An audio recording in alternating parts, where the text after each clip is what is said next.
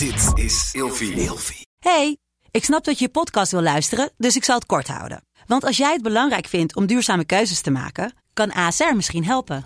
Nou hoor ik je denken, hoe dan? Nou, bijvoorbeeld bij het duurzaam herstellen van schade. Of de premies die we beleggen volgens ons duurzaam beleggingsbeleid. Dat bepaalt waar we wel en juist niet in investeren. Wil je meer weten over welke duurzame keuzes ASR maakt? Ga dan naar asr.nl slash duurzame keuzes. ASR doet het. Zo, dan kan je nu lekker naar je podcast luisteren. Ben je wel een goede vader op het moment dat je vijf maanden van huis bent? Ik denk dat dat wel degelijk zo kan zijn. kijk, het feit dat je elke dag thuis bent en niet datgene doet waar je in gelooft, dat eh, is misschien nog wel uh, kwalijker dan eh, het omgekeerde. Maar wat ga je nou tegen je kids zeggen? Van, ja, wat ik tegen zeg, je moet je dromen nastreven. Ook al zegt iedereen dat het niet kan, als jij het in gelooft, je bent bereid ben bereid, hè, misschien ook wel die vriendin van je, uh, wat misschien niet de juiste vriendin is, maar die naast je neer te leggen en datgene te doen waar je echt in gelooft, willen ze ook altijd succesvol zijn. Ja.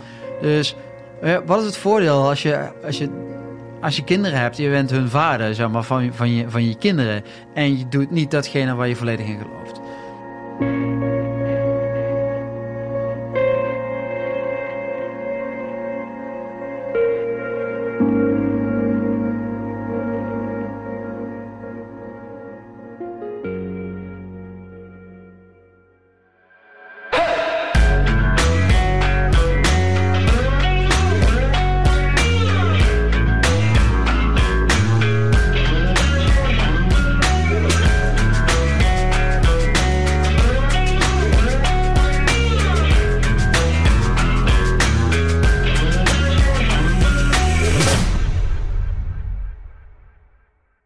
Welkom bij een nieuwe aflevering van Scherpschutters.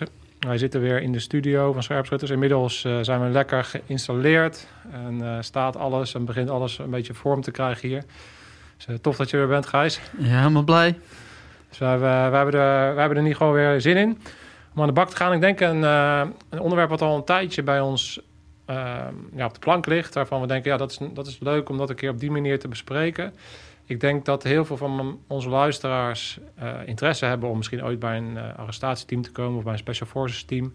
En we gaan het vandaag hebben over de tien redenen waarom de meeste mensen de opleiding niet halen. Ja, ja, niet halen hebben we het dan over. Hè? Waarom je het niet zou halen, ja. ja. Want uiteindelijk is het percentage wat het haalt natuurlijk heel klein. Uh, ik kan me nog de campagnes herinneren van de Royal Marine Commando's. Waarin ze eigenlijk zeiden 99,9% need not apply dus het aantal mensen wat uiteindelijk bij een Special Forces team komen is natuurlijk heel klein. Ja, dat denk ik ook, ja. maar ik denk ook dat er een grote uh, groep uh, mensen is, hè, dames en heren, die denken dat ze het niet kunnen en uiteindelijk niet eens solliciteren en eigenlijk een, een droom in een rook zien opgaan, terwijl ze eigenlijk nooit ja, de kans hebben genomen voor zichzelf om zich met de beste te meten. Ja, ik zag dat heel veel toen ik nog politiemensen trainde ook bij mij uh, in Hellshooter, in dat, in dat gebouw met de scherpschutters trainingen. Dan zagen we heel vaak dat ze die beslissing om uiteindelijk bij een arrestatieteam te gaan heel erg voor, voor zich uitstelden en steeds eigenlijk een excuus bedachten waarom ze nog beter moesten voorbereiden, waarom ze dan nog wat extra, nog wat meer ervaring, nog meer, meer van dat. Maar er moet natuurlijk een bepaald punt komen waarop je gewoon zegt, ja, nu spring ik gewoon en ik ga er gewoon voor. Ja, doe me altijd terugdenken toen ik uh, in, uh, in Roosendaal begon op uh, Bakhuis Hoog Rozenboom en de elementaire commandoopleiding. kwam natuurlijk zo groen als gras van de KMA af, al direct als officier.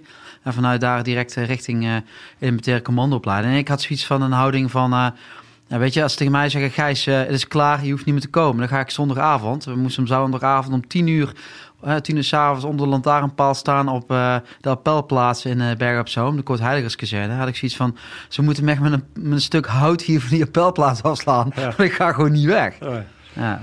Ja, ja dat, dat is eigenlijk in alle interviews die ik tot nu toe heb gedaan, hè, met jou, maar ook bijvoorbeeld met van de, van de dienst speciale interventies en met, met Jeroen, en dat heb ik zelf ook. Ik denk dat de meeste mensen die bij zo'n eenheid dienen, dat gevoel hebben. Op een bepaald moment dat je gewoon zegt van, weet je, dood op de gladiolen. Ik, ik, er is voor mij geen plan B. Ik ga hier gewoon door die muur heen en uh, we gaan voorwaarts. Maar wat ik ook denk dat je ziet, is dat... Uh, nou, we zien vaak zo'n zo'n opleiding als een soort van scheidsrechter. Hè? Dus de opleiding of de hoofdinstructeur is eigenlijk de scheidsrechter... of jij wel of niet doorgaat.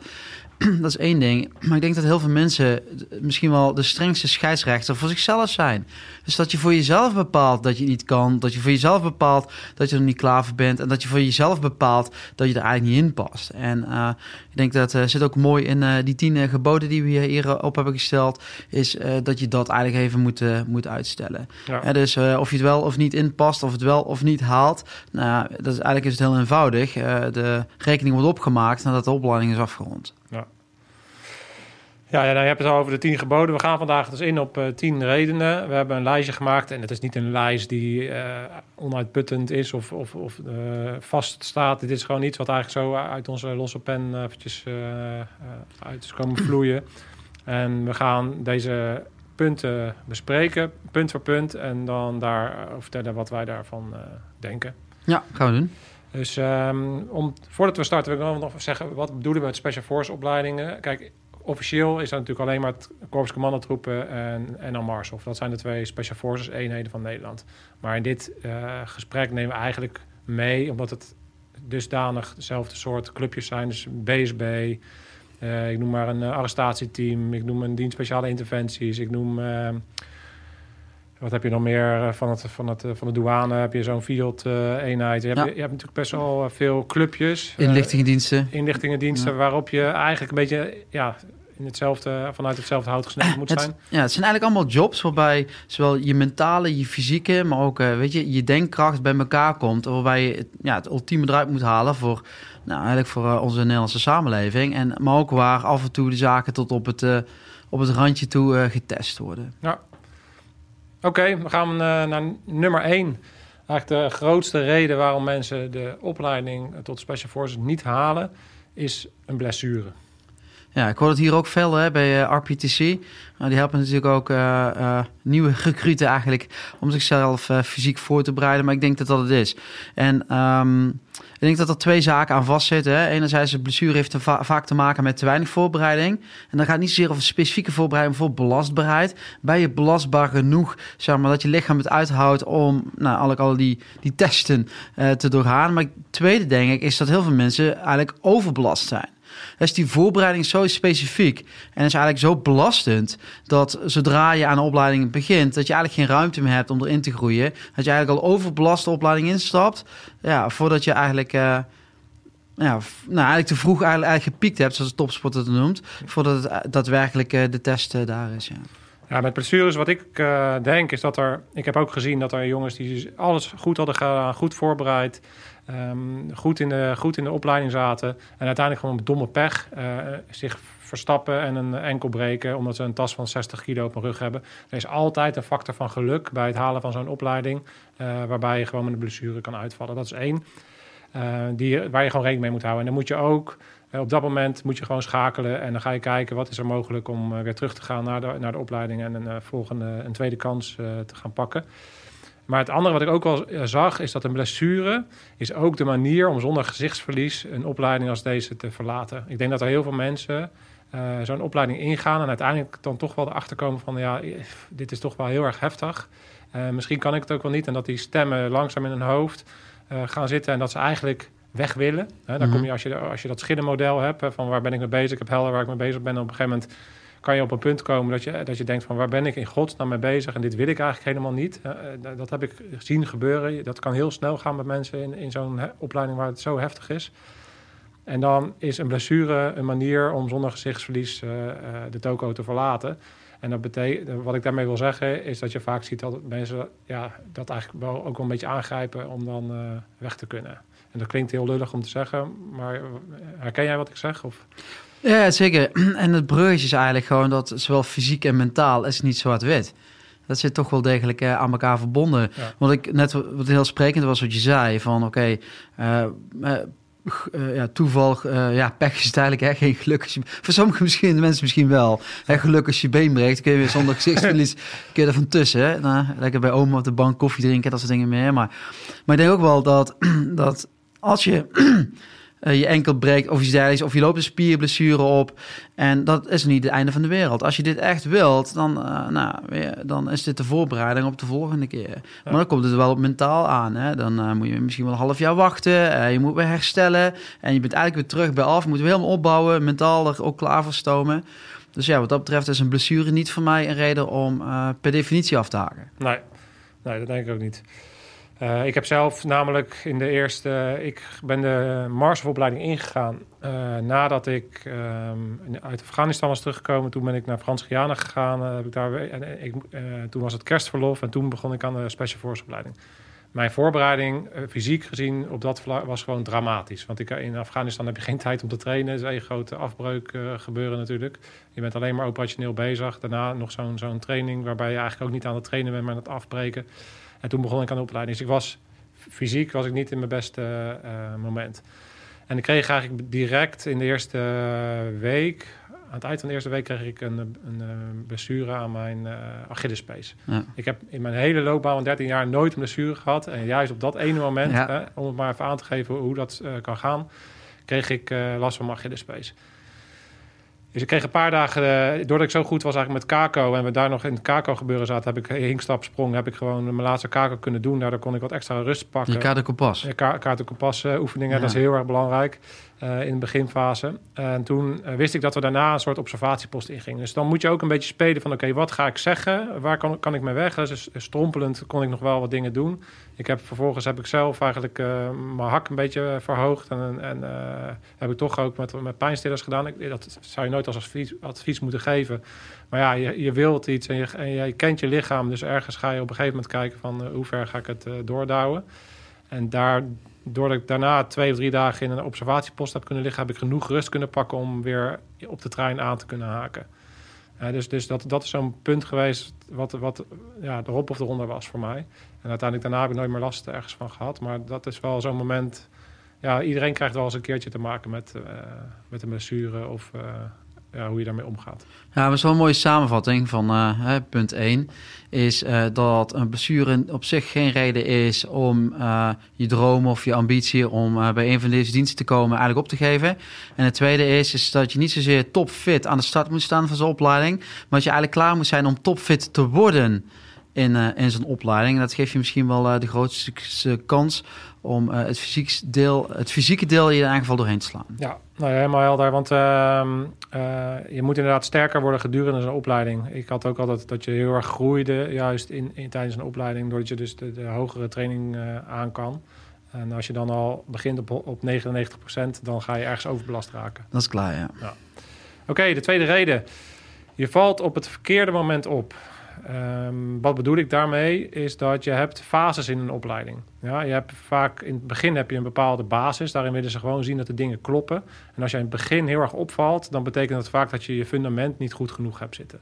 dus je fundament is je basic drills, het, uh, zorgen dat je je spulletjes op orde hebt, uh, dat je op tijd bent gewoon de basics uh, goed in, in, orde hebben. Dat je van tevoren hebt nagedacht over welk pieletje aan mijn tasje doe ik, dus doe ik zo en wat doe ik zo. Je hebt een bepaalde zelf, eigen verantwoordelijkheid om je spulletjes in orde te hebben. En in het begin uh, zie je vaak dat mensen door de mand vallen doordat ze gewoon de basics niet op orde hebben. Ja. Dan val je dus op het verkeerde moment op. Wat je wil is dat je eh, in, het begin eigenlijk een beetje een grijze muis bent. In de zin van dat je dus niet opvalt. Je hebt je zaakjes voor elkaar. En in, in de latere fase in de opleiding gaan ze veel meer natuurlijk kijken naar hoe je, hoe je ligt in het team. Naar je, naar je skills op leiding geven. En dan wil je juist wel gaan opvallen. Want dan wil, je dat je naar, naar boven komt drijven. En dat ze zien van hé, hey, die gast uh, die, die heeft dat in de tas. En uh, die doet die dingen goed.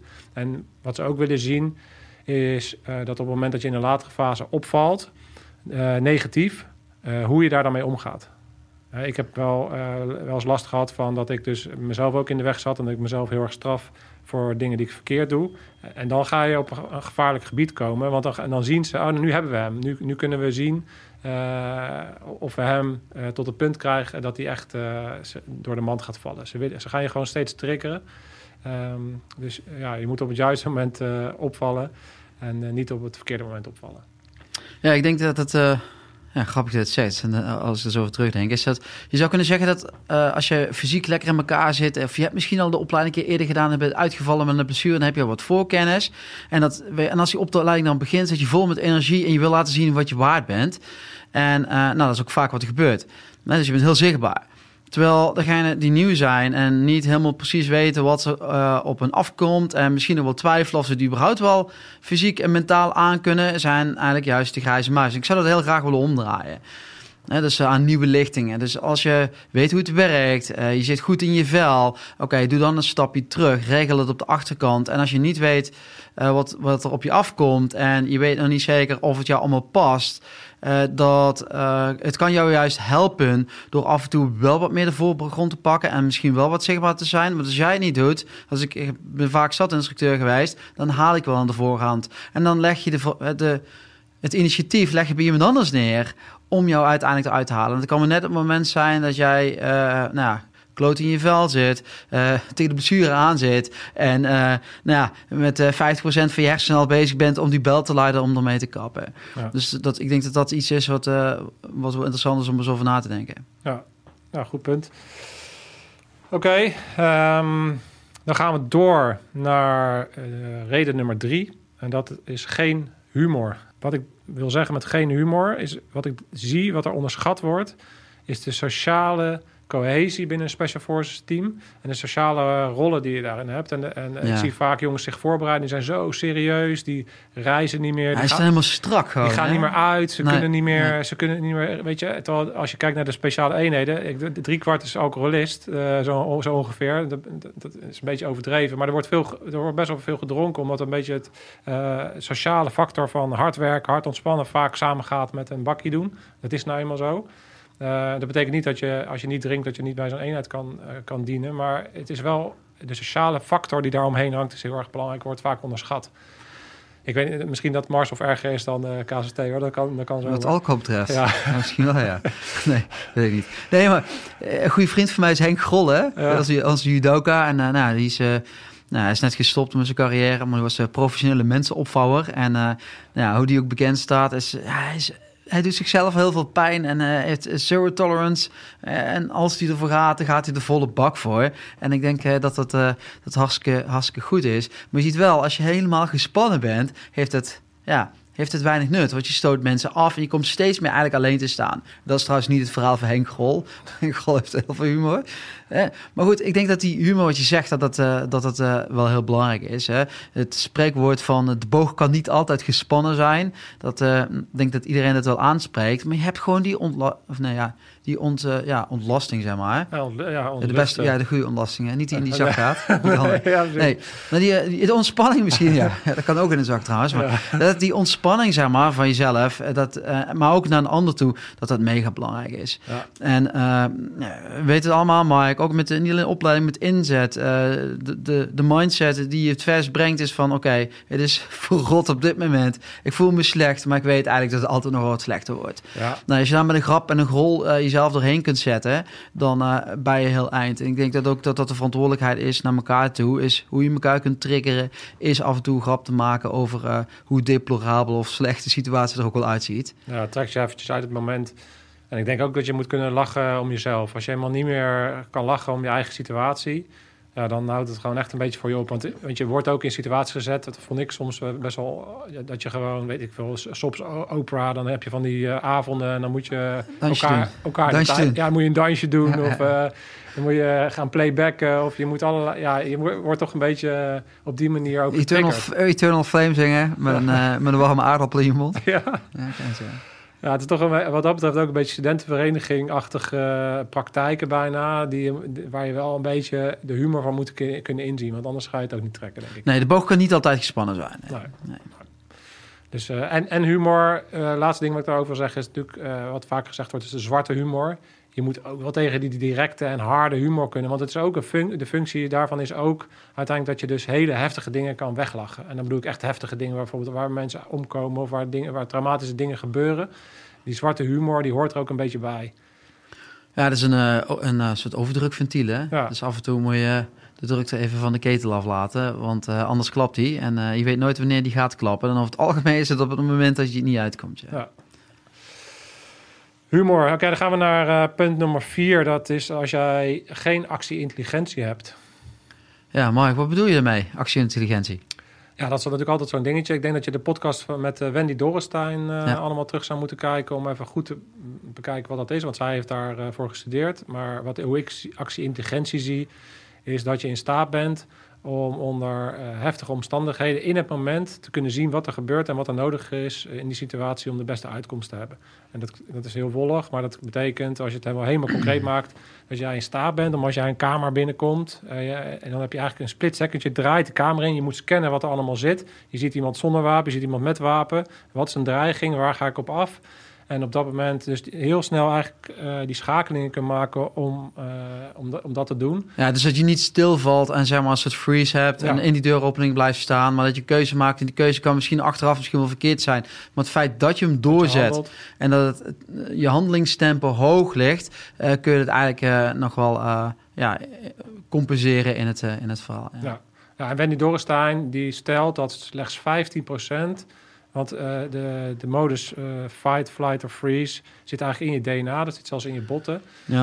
Um, er zijn bepaalde groepen die je kan trainen. 50% is totaal waardeloos binnen een speciaal, speciale eenheid. Die zijn gewoon niet in staat om onder de druk uh, het gedrag te laten zien wat nodig is. 15% is geschikt. En dan heb je nog 70% wat er tussenin zit. En van die 70% de bovenkant, daar, die is trainbaar genoeg om opleidbaar te zijn binnen een Special Forces eenheid. Wat betekent dat je misschien tussen de 15 en de 30 procent van de mensen slechts potentieel geschikt zouden zijn om in een Special Forces eenheid te dienen op basis van uh, de waarde actie-intelligentie. Dus daar moet je rekening mee houden dat je kan wellicht uit het verkeerde hout gesneden zijn, hoe, hoe klote dat ook is en hoe, hoe, fysiek sterk je ook bent, kan het zomaar zijn dat als jij binnen de aptitude bij Mars of komt, in het begin wordt dat heel erg getest, dat, je, dat je dus niet in staat bent om de actie-intelligentie te laten zien die, die benodigd is om jou binnen die korte tijd op te leiden. Want daar gaat het eigenlijk heel erg om. En, dat, en je dan daarop afvalt. Ja, is misschien een beetje zo, weet je, als uh, je zit op je scooter uh, lekker te chillen en je rijdt over het dijkje en er is net een, een kind aangereden, een auto ziet er allemaal niet echt fraai uit en er is nog niemand bij. Je rijdt daar aan, wat, wat doe je? Hè? Dus je ziet het gebeuren, je wow! En je rijdt verder en, een halve kilometer verder veroorzaak je bijna zelf een ongeluk omdat je nog steeds een processen bent wat er nou precies aan de hand was. De tweede, je ziet het gebeuren, je denkt ja, je bevriest eigenlijk, hè? ook prima. En je denkt aan jezelf, oké, je rijdt door en een stukje verder stop je misschien een keer en dan kijk je weer terug en denk je, ja, oké, wat kan ik nou eigenlijk doen? Je rijdt door. Of je bent degene die rijdt en uh, je ziet dat, je maakt een hele snelle scan. Oké, is het veilig? Ja, het is veilig. Oké, er is nog niemand in de buurt. Oké, prima. Ik zet mijn scooter neer en ik ga handelend optreden. En als dan blijkt dat ik wel iets of niet iets kan doen, prima, dat zien we, daar wel, dat zien we daarna wel. En volgens mij is dat het. Is dat de wijze waarop ja, dingen binnenkomen. Hè, dat, hè, of je dat nou ziet of hoort of iets dergelijks. Dat, het, ja, dat je dat snel kunt processen. En uiteindelijk ook kunt omzetten in, uh, in handelen. En dat betekent niet dat je altijd moet schieten of zo snel mogelijk moet schieten. Alles behalve dat. Maar wel dat uh, de mogelijkheden die je hebt dat die heel snel eigenlijk de revue langs gaan. En dat je ook keuze maakt van waarop je weer vervolgens, verder keuze kunt maken. Omdat als jij doorrijdt, je stopt een kilometer verder, heeft er weinig nut nog meer om om te draaien. Ja, ja. Mooi. Ja, het laatste wat ik daar nog over wil zeggen is, de, wat Wendy Dorenstein heel mooi zegt, ook in de laatste podcast, is dat de, daardoor dat je in zo'n situatie eigenlijk een soort van rust behoudt en ook cognitieve ruimte hebt om uh, beslissingen te maken, dat dat ervoor zorgt dat je kan zien Oké, okay, ehm, eh, controle over jezelf, controle over een ander en controle over de situatie. He, dus dat je, dat, je, dat je zelfs in staat bent een soort uit te zoomen en dat je daar met, die, met, met dat ongeluk bezig bent, maar dat je ook tegelijkertijd al een schakeltje hier hebt die bezig is. Oh, we moeten een ambulance bellen, want, want die moeten nu deze kant uit komen. Ja, nou, hoe het voor mij altijd werkt, hè, vaak die vraag gehad van Gijs, wissen nou leiding geven onder gevechtsomstandigheden, dus de kogels om je oren vliegen. Wat voor mij, ik heb er veel over teruggedacht. Hè, en dan ja, oké, prima, maar wat gebeurt er dan eigenlijk? Is het eigenlijk alles gewoon vertraagd? Een soort slow motion wordt, waarbij eigenlijk alles veel langzamer voor je vertrekt. En het is dus niet dat, dat de, het, de speelfilm langzamer gaat draaien, maar het betekent dat je hoofd, je hersenen, en wat jij noemt dat cognitief, hè, je brein sneller gaat werken, waarop de, de indrukken die je binnenkomen gewoon als soort van, ja, langzamer binnenkomen, waardoor je dus eigenlijk voor je gevoel meer tijd hebt. En wat ik ook altijd heb gehad, is dat juist onder die gevechtsomstandigheden ben ik, heb ik nooit uh, een gebrek aan opties en mogelijkheden. Er zijn er altijd heel veel. Ik heb allerlei opties, ik heb allerlei mogelijkheden. Terwijl gewoon, weet je, als ik hier zo meteen weer ga trainen, denk ik, oké, wat ga ik... Wat, het is maar goed, het is maar goed dat ik zo'n zo, van, van Appert zo'n briefje krijg of zo'n blaadje of een, was het, een app krijg wat precies op staat wat ik moet Ja, doen. ja. Met een filmpje. Dit moet je doen en zo moet je doen. Anders lukt het me niet, joh. Dan kom ik niet veel verder als wat opdruk, sit-ups en een paar pull-ups. En dan ben ik mijn hele creativiteit kwijt. Ja. Snap je wat ik bedoel? Dus, ja. je hebt die druk nodig om, eh, om op een bepaald punt te komen, eh, denk ik. Om het Ja. helemaal maar kort te slaan dan toch? Ja, Ja, en dan Ja. slow motion, mega veel opties. En eh, weet je, ook de keuzes die je ma- moet maken zijn vaak niet zo heel complex. Nee. Ja. Ja. Dat is wat mij doet. Mooi. Hey, ehm, als er trouwens eh, redenen zijn eh, die jullie zelf zien en in dit lijstje missen, laat het vooral weten in de, in de comments. Hè, want Ja. eh, we zijn ook benieuwd ja, waarom jullie misschien afgevallen zijn of waarom jullie denken dat mensen afvallen. Dus dan, Of omdat je misschien nooit gesolliciteerd hebt, omdat je denkt dat je het niet gaat halen. Ja, dan- dan moet je zeker een, een berichtje achterlaten. Ja. We gaan naar reden nummer vijf waarom mensen geen, de Special Force opleiding niet halen. En dat is geen steun vanuit huis. Mhm. Ehm, ik denk dat een, thu- een thuissituatie, een stabiele thuissituatie, eh, bijna een voorwaarde is eh, om eh, binnen de Special Force eh, opleiding, maar ook daarna eh, te kunnen werken. Ik heb zelf gemerkt hoe ik vanuit een getrouwde situatie met, met eh, stabiele situatie heb geopereerd. En op een gegeven moment ben ik gescheiden. Voor mij is dat een van de redenen geweest, want ik merkte, ja, je kan niet binnen een Special Force eenheid goed werken, denk ik, als je continu moet afstemmen over, eh, over waar, je, eh, waar, je kind is. En als dat, als dat gedoe oplevert, dat heb ik bij mezelf gezien, maar ik heb ook in mijn tijd als pelotonscommandant heb ik heel veel jongens gehad die problemen hadden. eh, om de dingen in balans te houden en problemen thuis op te lossen, met name met dingen regelen en plotseling weg moeten of er lange tijd weg moeten. En alle dingen die erbij komen kijken. Dus ik denk dat het heel belangrijk is om of te kijken als je heel jong bent van wil ik nu wel een relatie aangaan?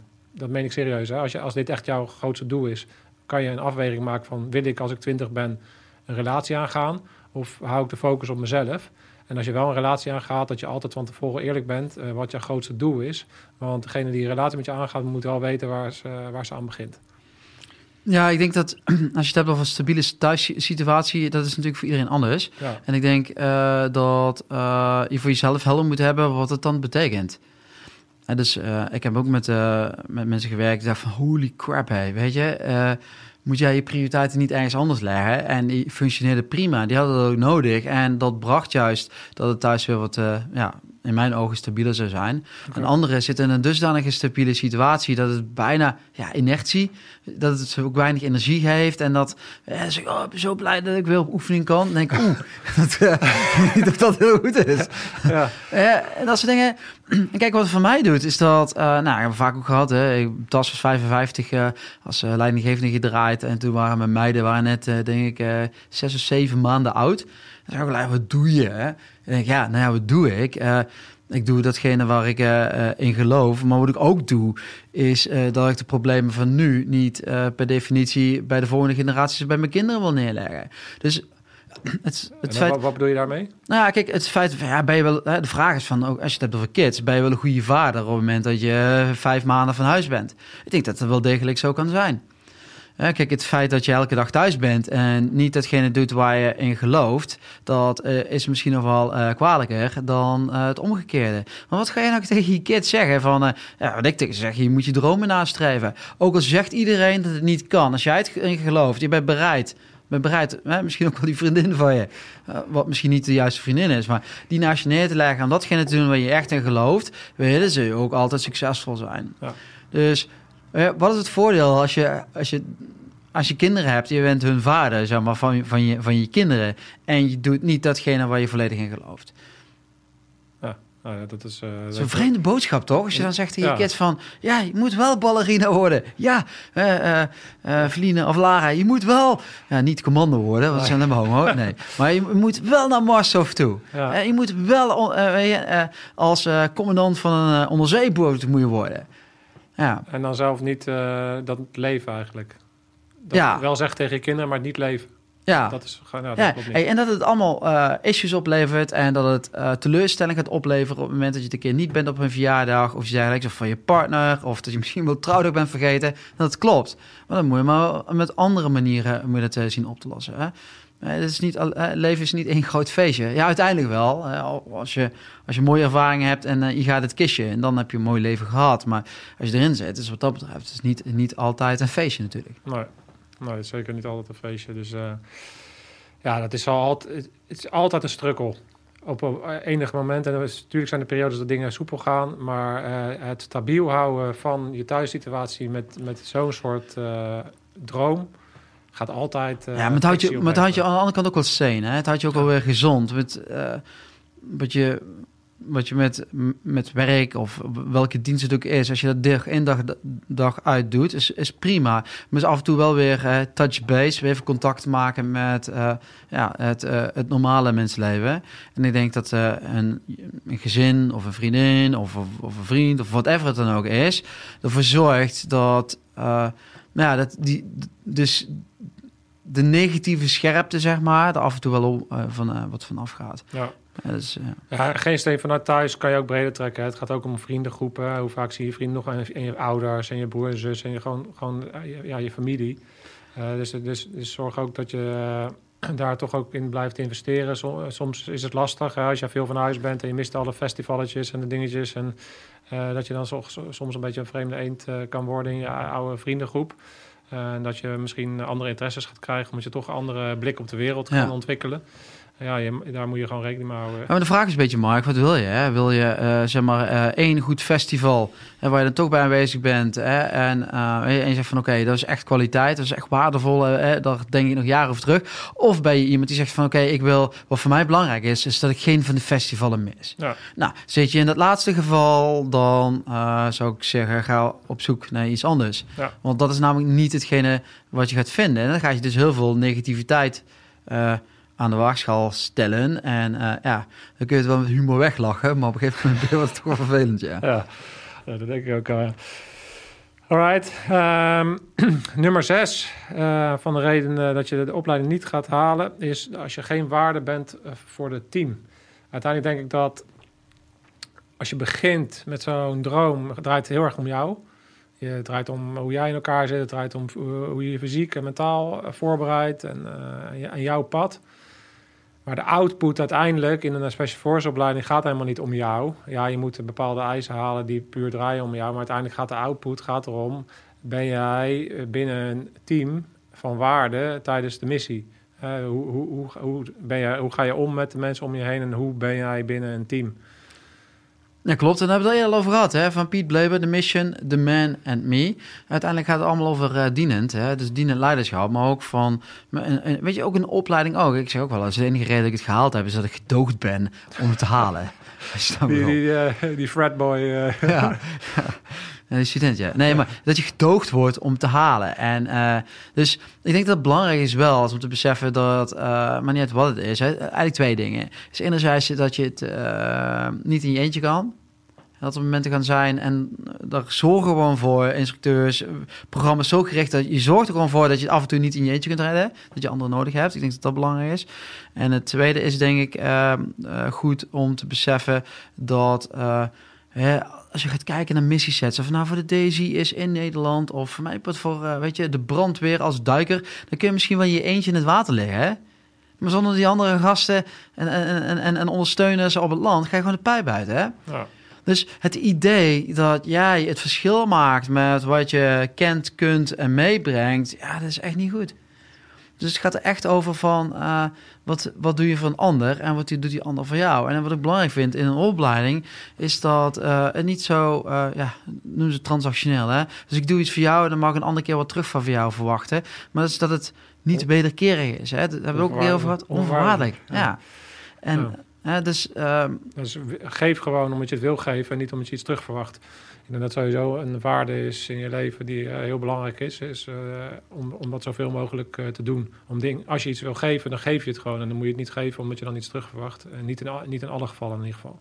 Nee. En ik denk wat heel concreet in de opleiding heel belangrijk is...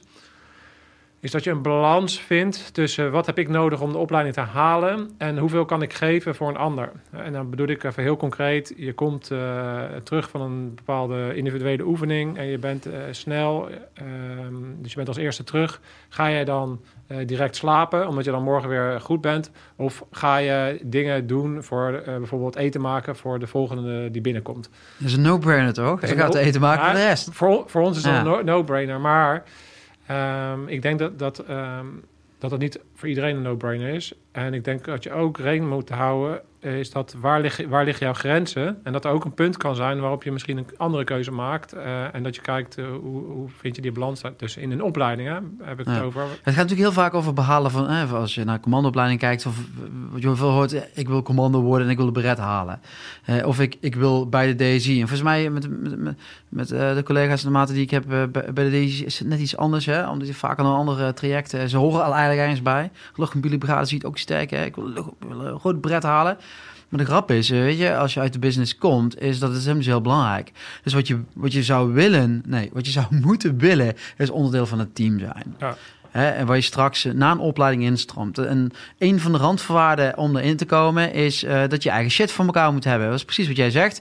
Als jij uh, nou ja, je spulletjes of de batterijen niet mee hebt genomen voor, voor je radio, dan uh, heeft een ander een probleem. Dus je hebt wel de verantwoordelijkheid om goed voor jezelf te zorgen, zodat je ruimte over hebt, waar jij ervoor had, om wat te eten te maken voor die anderen. Ja. Ja, en even een hele kleine sidestep, wat ineens bij mij binnenkomt, wat je net vertelde van ja, je doet het ook om uiteindelijk onderdeel te worden van het team. Dat is, gaat verder dan de opleiding. Wat ik me realiseer is dat een van onze uh, meest gehate instructeurs tijdens de opleiding uh, tot officier der marinier staan. Dat is geen special force opleiding. Ja. Daar ben ik later mee uh, op uitzending gegaan. Ja, ja. Uh, dus je moet je ook realiseren dat, ja, dat, dat, het dat er een wereld komt na die opleiding. Hè. Dus alles wat je opbouwt qua band met, met instructeurs... Uh, heeft een langere waarde dan alleen maar die paar weken of paar maanden dat je in een opleiding zit. Maar ook dat, hè? die meest gehate instructeur. Uh, je moet bij jezelf eens gaan zoeken, niet van ik haat hem hierom, maar waarom dat jij hem haat. Zeg maar. Ja. Wat, wat triggert die bij jou? Misschien is dat wel een punt waar je wat verder aan kunt gaan werken. Over het algemeen, je hebt goede, slechte instructeurs, je hebt de hele range, daar ben ik helemaal met je eens. Hè? Maar uh, er zullen ook mensen zijn die mij slecht of jou slecht vinden. Oh, dus er zijn ook, uh, zeker weten, ja. er zijn mensen die uh, met of een ander team, of ze misschien wel in je team gezegd, holy F, weet je, Ja. moet ik met die gast gaan werken? Hè, dat hoort erbij. Ja, Ja, ja, ja. Heb niet altijd voor het zeggen. Nee, zo is dat. Alright, uh, we schieten er doorheen. We gaan naar uh, nummer 7. En dat is uh, last van heimwee. En wat ik daarmee bedoelde met name is dat ik denk dat er heel veel jonge mensen zijn die gaan solliciteren bij zo'n eenheid. En ik heb ook gezien, bijvoorbeeld bij de ontgroening op het Koninklijk Instituut van de Marine, dat er jongetjes binnenkwamen die letterlijk nog niet wisten hoe ze moesten strijken of een kinder moesten, of, of een, hoe heet het, shirtjes moesten opvouwen, omdat hun moeder dat altijd had gedaan. En dat, dat zijn natuurlijk extreme gevallen. Maar hetgene wat jij doet voordat je bij een Special Force opleiding gaat, heeft wel degelijk belang. Ik, heb zelf ben ik echt wel al gaan reizen. Ik ben een, weken naar Azië geweest. Ik ben naar Zuid-Amerika in mijn eentje geweest.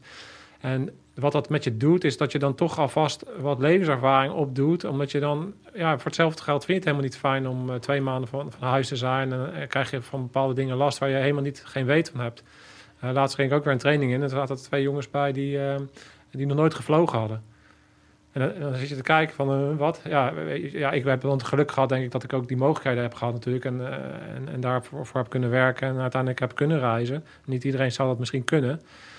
Maar als je de kansen hebt om voordat je begint aan zo'n traject... om een beetje levenservaring op te doen en te weten wat je wel en niet kan... is wel handig, want anders ga je daar uh, achter komen op een moment dat, dat het eigenlijk te laat is. Ja, ga twee, weken, of ga twee maanden naar Spanje... En uh, reis wat rond en uh, nou, daar wordt iedereen beter van, ja. Ja, ja want ook uh, het, het effect van je telefoon inleveren. En in mijn tijd was dat dan nog dat je dan zes weken geen... Het eerste moment dat ik me aanmeldde was zes weken weg van huis. en daar gebeurt van alles met je. En nu vinden mensen denk ik al moeilijk om een telefoon een dag in te leveren. Maar als je bij een Special Force eenheid gaat, dan moet je daar tegen kunnen. Je moet er tegen kunnen om weken, soms maanden van huis te zijn... En uh, geen, geen contact te hebben met de mensen thuis. En het uh, met jezelf te doen en, uh, en de maten die naast je staan. Ja, dus weet je, humor of die ontlaatknop of je verhaal kwijt. Je moet het ook leren dat je dat met andere mensen doet. Ja. Dus in, je eentje, in je eentje en een paar weken backpacken of dergelijks. dus nieuwe mensen ontmoeten, nieuwe mensen, zeg maar leren kennen. Ook misschien mensen die niet per definitie uh, in jouw uh, pulletje passen. Uh, de geitenwolle sokken, Noam Chomsky lezer in het hostel. Om daar eens een keer gewoon een geanimeerd gesprek mee te hebben. Dat, dat gaat je wel helpen, ja. ja. Um, geen autodidact. Ik wat ik heel erg interessant vond van de mensen die bij Special Force eenheden dienen zijn dat het allemaal mensen zijn die heel erg uh, intrinsiek gedreven zijn om zichzelf te verbeteren en intensief gedreven zijn om te leren. En daardoor dus ook heel, uh, heel goed hebben geleerd om te leren. Want je moet heel veel informatie in een hele korte tijd opnemen. Vaak onder suboptimale omstandigheden waarop je dagen niet hebt geslapen. En toch moet je die informatie tot je nemen. Dus je moet heel erg goed zijn om, om te leren. En snel dingen kunnen oppikken. Ja, en dat is natuurlijk tegenstrijdig van dit soort opleidingen. Hè? Want uh, in dit soort opleidingen wordt eigenlijk voor jou nagedacht. Dit is wat je moet doen. Dit is de opdracht. Binnen kunnen natuurlijk wat doen. Hè? Maar in principe als je niks doet dan, en je doet alleen uitvoeren, dan kom je een heel eind mee weg. Terwijl de, de praktijk straks, als je in die team zit, precies tegenovergesteld. Er is niemand die tegen jou gaat vertellen van dit moet je doen. En dan misschien zeggen ze wel ook, hè, uh, je compie of uh, er ligt een programma, je moet dit doen. Maar als je daadwerkelijk uh, in uh, Kajakidam, in, in de Taliban hotzone of met je parachute of met, je helikopter landt, dan is er, ja, je hebt misschien, als je mazzel hebt, die verbinding. Maar ook dat niet altijd. En dan is er niemand om op te wachten die voor jou de beslissing gaat nemen. En als jij iets nodig hebt wat je nog niet eigen bent, hè, bijvoorbeeld, uh, nou, daar ook bijvoorbeeld een, uh, een, zo'n, zo'n, laptop bij. En dan kun je heel nauwkeurig coördinaten uitrekenen. En uh, nou, een, een, warmtebeeld kijken die je kon aan vastkoppelen. Dat je dan weer over 2009. Dat is heel nieuw in die tijd. Nu lacht waarschijnlijk iedereen maar uit. Maar goed. Ja, dan zit je daar met een matier om je hoofd. Zit je, de explosies om je heen. Zit je met zo'n ding te kloten. En, en, dan kun je ontzettend gaan, uh, gaan vloeken en uh, de, de, de, computer en, en, en, die kijker van de berg afgooien. Dat kan. Maar je kan ook zeg maar, jezelf proberen te dwingen om heel snel met één of twee lui te leren. En oké, hoe werkt dit? Ja. En hoe kunnen we het wel werkbaar maken hè, op dat specifieke moment? Zo met OBT, hè, dus optreden bergak terrein. Nou, niet iedereen kreeg een hele nieuwe lichting binnen. Niet iedereen had zijn OBT gehad. Ja, en dan hang je daar met je 50 kilo rugzak op een richtertje bij nacht hè, hè, hè. Ja, dan uh, moet je snel leren, ja. ja. ja. Er is niemand die het voor je doet. Maar ja, dat is leren tijdens de opleiding. Maar ik heb ook, wat ik ook zag, is dat het vaak jongens zijn die ook al heel veel gedaan hebben. Omdat ze zoveel in beweging zijn geweest en heel veel uh, doen.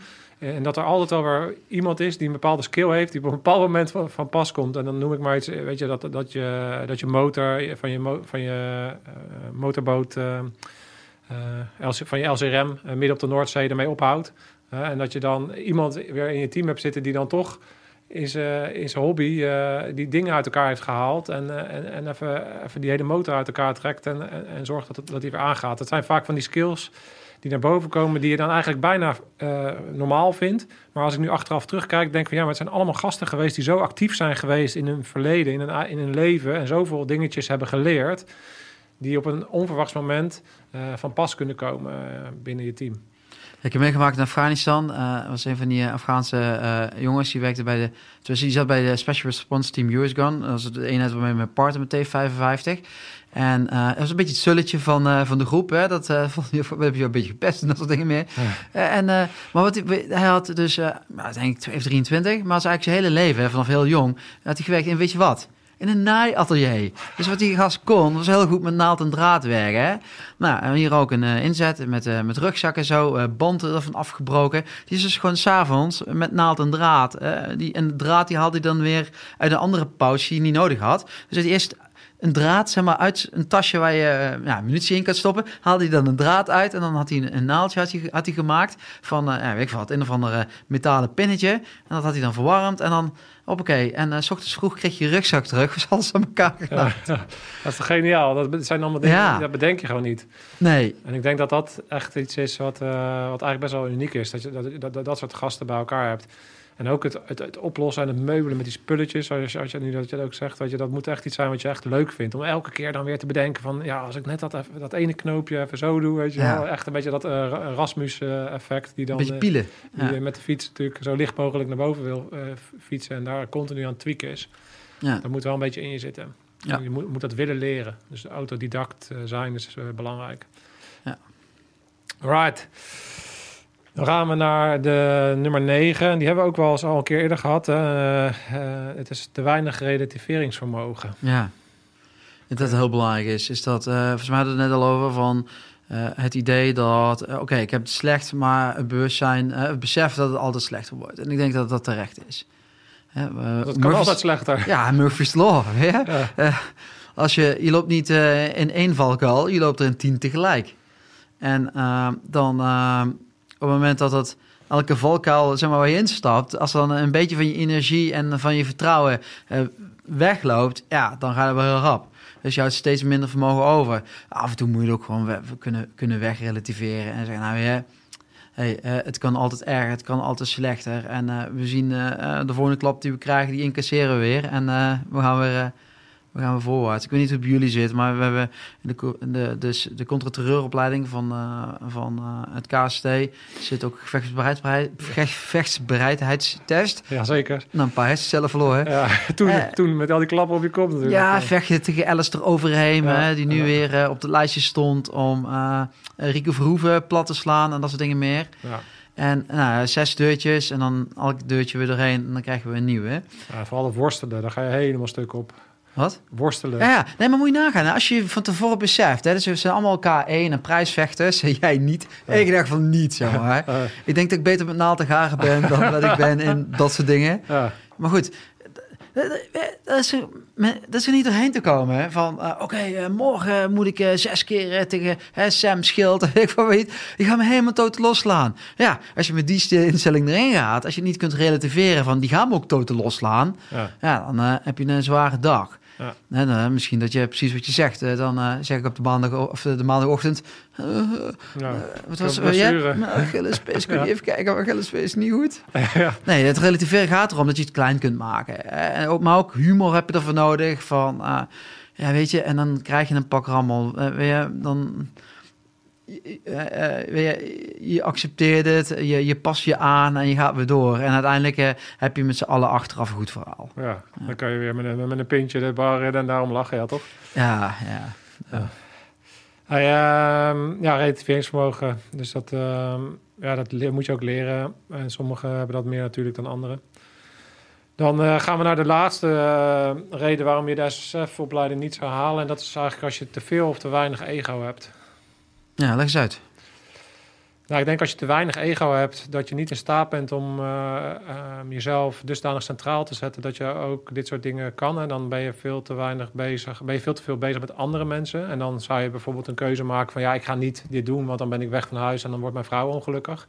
Eh, dus je moet wel een bepaalde maat van ego hebben die ge- ge- gedreven wordt naar een bepaald eh, doel. Ja, Ehm, om dit te kunnen, be- kunnen behalen. En tegelijkertijd moet het in balans zijn, omdat als je, als je te veel ego hebt, we zeggen altijd, laat, eh, check your ego, is, is zo'n term die we natuurlijk vaak gebruiken. Als je te veel ego hebt, ga je het lastig krijgen in een, in een team. En je gaat veel, dingen veel te persoonlijk opnemen. En dat in een omgeving waarin je continu bezig bent om te verbeteren, ga je het heel lastig krijgen. Want dan ga je dingen persoonlijk nemen en dan krijg je, krijg je conflicten.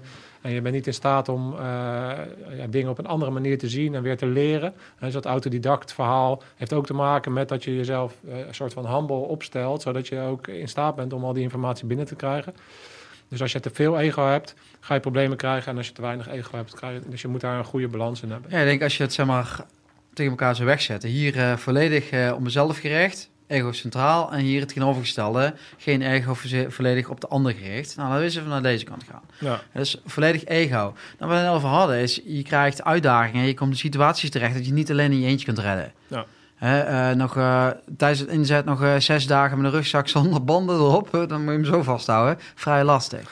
Dan even- dus je hebt iemand anders nodig, die, die knul daar zo, die wel handig is met naald en draad. Dus, eh, ja, dus met alleen jezelf gaat het niet komen. Alleen met alleen de ander, dus nul, eh, niet je, hè, nooit jezelf op een bepaalde manier centraal ste- stellen. Weet je wat dat betekent, Mark? dat al die anderen de shit voor jou moeten regelen. Ja. Want je, je moet wel voor jezelf zorgen. Als jij niet gegeten hebt, eh, als jij niet lekker in je vel zit, eh, als jij je slaap niet hebt geregeld, oké, prima. Dat, en dat gaat snel hè, met mensen. Dan komt er een moment dat de anderen voor jou moeten gaan zorgen. En eh, ja, dan is het ook het hek van de dam. Dus ik geloof dat, beide. Hè, dus je kunt niet alle problemen zelf oplossen. Dus jezelf eh, volledig centraal stellen. Dat, eh, nou, dat, dat is eh vuil- vuilbaar. Hè, dat gaat stuk. Dat red je niet. Ja. En jezelf volledig eh, wegcijferen ten opzichte van de ander... is ook een bepaalde vorm van egoïsme trouwens. Hè? Ja. Is dat je geen verantwoordelijkheid eh, hebt en neemt in die zin... omdat je altijd het bij de ander neerlegt. Is ja, daar heeft ook niemand wat aan. Dus ja, het is inderdaad er tussenin zitten. En, eh, maar je, ik geloof dat iedereen het van zichzelf wel, wel weet waar je zit. Dus als je wat meer richting de ego-kant aanzet... af en toe een stapje terugnemen. Af en toe bewust iets doen wat misschien niet in jouw eigen belang is. En als jij wat meer aan de andere kant zit en eh, faciliteren... is ja, misschien moet je dan toch af en toe eh, een keuze voor jezelf maken. Zeggen van, hey, weet je, nu even niet. Eh, kan iemand anders je helpen? Hè, ik, eh, ik zit niet lekker in mijn vel. Ik, eh, boy, of ik, weer, ik zit er helemaal doorheen. Ik heb nu even tijd voor mezelf nodig om te stellen. En dan kan ik dadelijk kan ik jou wel weg gaan helpen.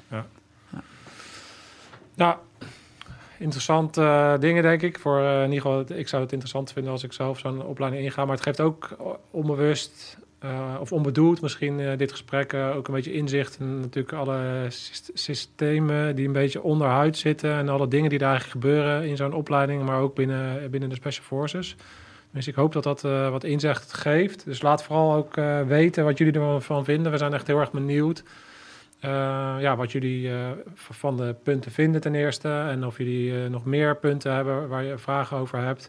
Geef die input gewoon, want we kunnen nog makkelijk zo'n video maken. Ja.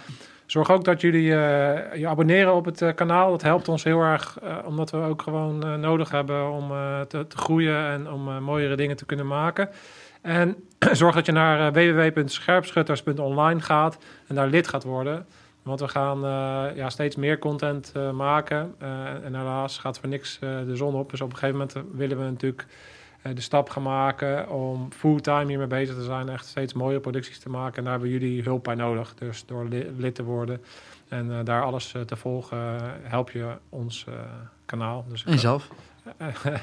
en jezelf. Want uiteindelijk eh, hoop ik natuurlijk dat eh, jullie hier wat aan hebben. Heb jij nog een nabrander? Nou ja, weet je, als je dat lijstje zo... eh, dat zijn er tien. Dat zijn natuurlijk... En dan hebben we per punt hebben we een stuk of drie van tips erin zitten. Ja. Maar als je het samen zou vatten, zou ik zeggen, zorg voor exposure. Zorg dat je jezelf aan allerlei verschillende dingen blootstelt. Eh, zo heb ik bedoeld, ook Ja. dingen die je niet leuk vindt, of wel leuk vindt. En dan heb je nog over leuk en niet leuk. Maar er zijn ook dingen die waar je niet bekend mee bent. Hè, stel je daar ook eens een keer, maak, eh, spring eens een keer in het diepe. En misschien eh, dat het je niet bevalt, misschien dat het je ook wel bevalt. Ik kan je één ding vertellen, als je in het diepe springt, of je nou wel of niet bevalt, er gaat ergens een moment komen in je carrière. Je zegt, crap, hè, dit helpt mij nou. Ik heb in elk geval, ik weet niet wat er gaat gebeuren. Ik heb niet het plan klaar liggen hoe- op het op te lossen. Maar ik weet, ik heb wel een punt, denk ik, om vandaan te beginnen. Ja. Ja, eh, bedoel je daarmee eh, ook een beetje dat connecting the dots van Steve Jobs, wat hij aangaf, dat hij op een gegeven moment natuurlijk zo'n cursus had gedaan over eh, fonds en zo, en dat hij toen zoiets had van waarom doe ik dat eigenlijk? Ja. Maar dat jaren later, eigenlijk toen hij bij Apple zat, dat dat eigenlijk zijn, ja, zijn USP bijna is geworden. en dat, dat zo'n skill of iets wat je vroeger hebt geleerd, op een onverwacht moment naar boven kan komen. Bijvoorbeeld in de bergen en dat je met na naald en draad eh, kan eh, zitten, meubelen. En dat dat levens kan redden. Ja. Dus eh, uh, rammen met je kadaver, actief zijn, pak dingen op en blijf ontwikkelen. Zeker weten, Rob. Ja, gewoon knallen, Mark. En dan gaan we weer op naar de voren. Tot de volgende keer, schuipschutters. Uit.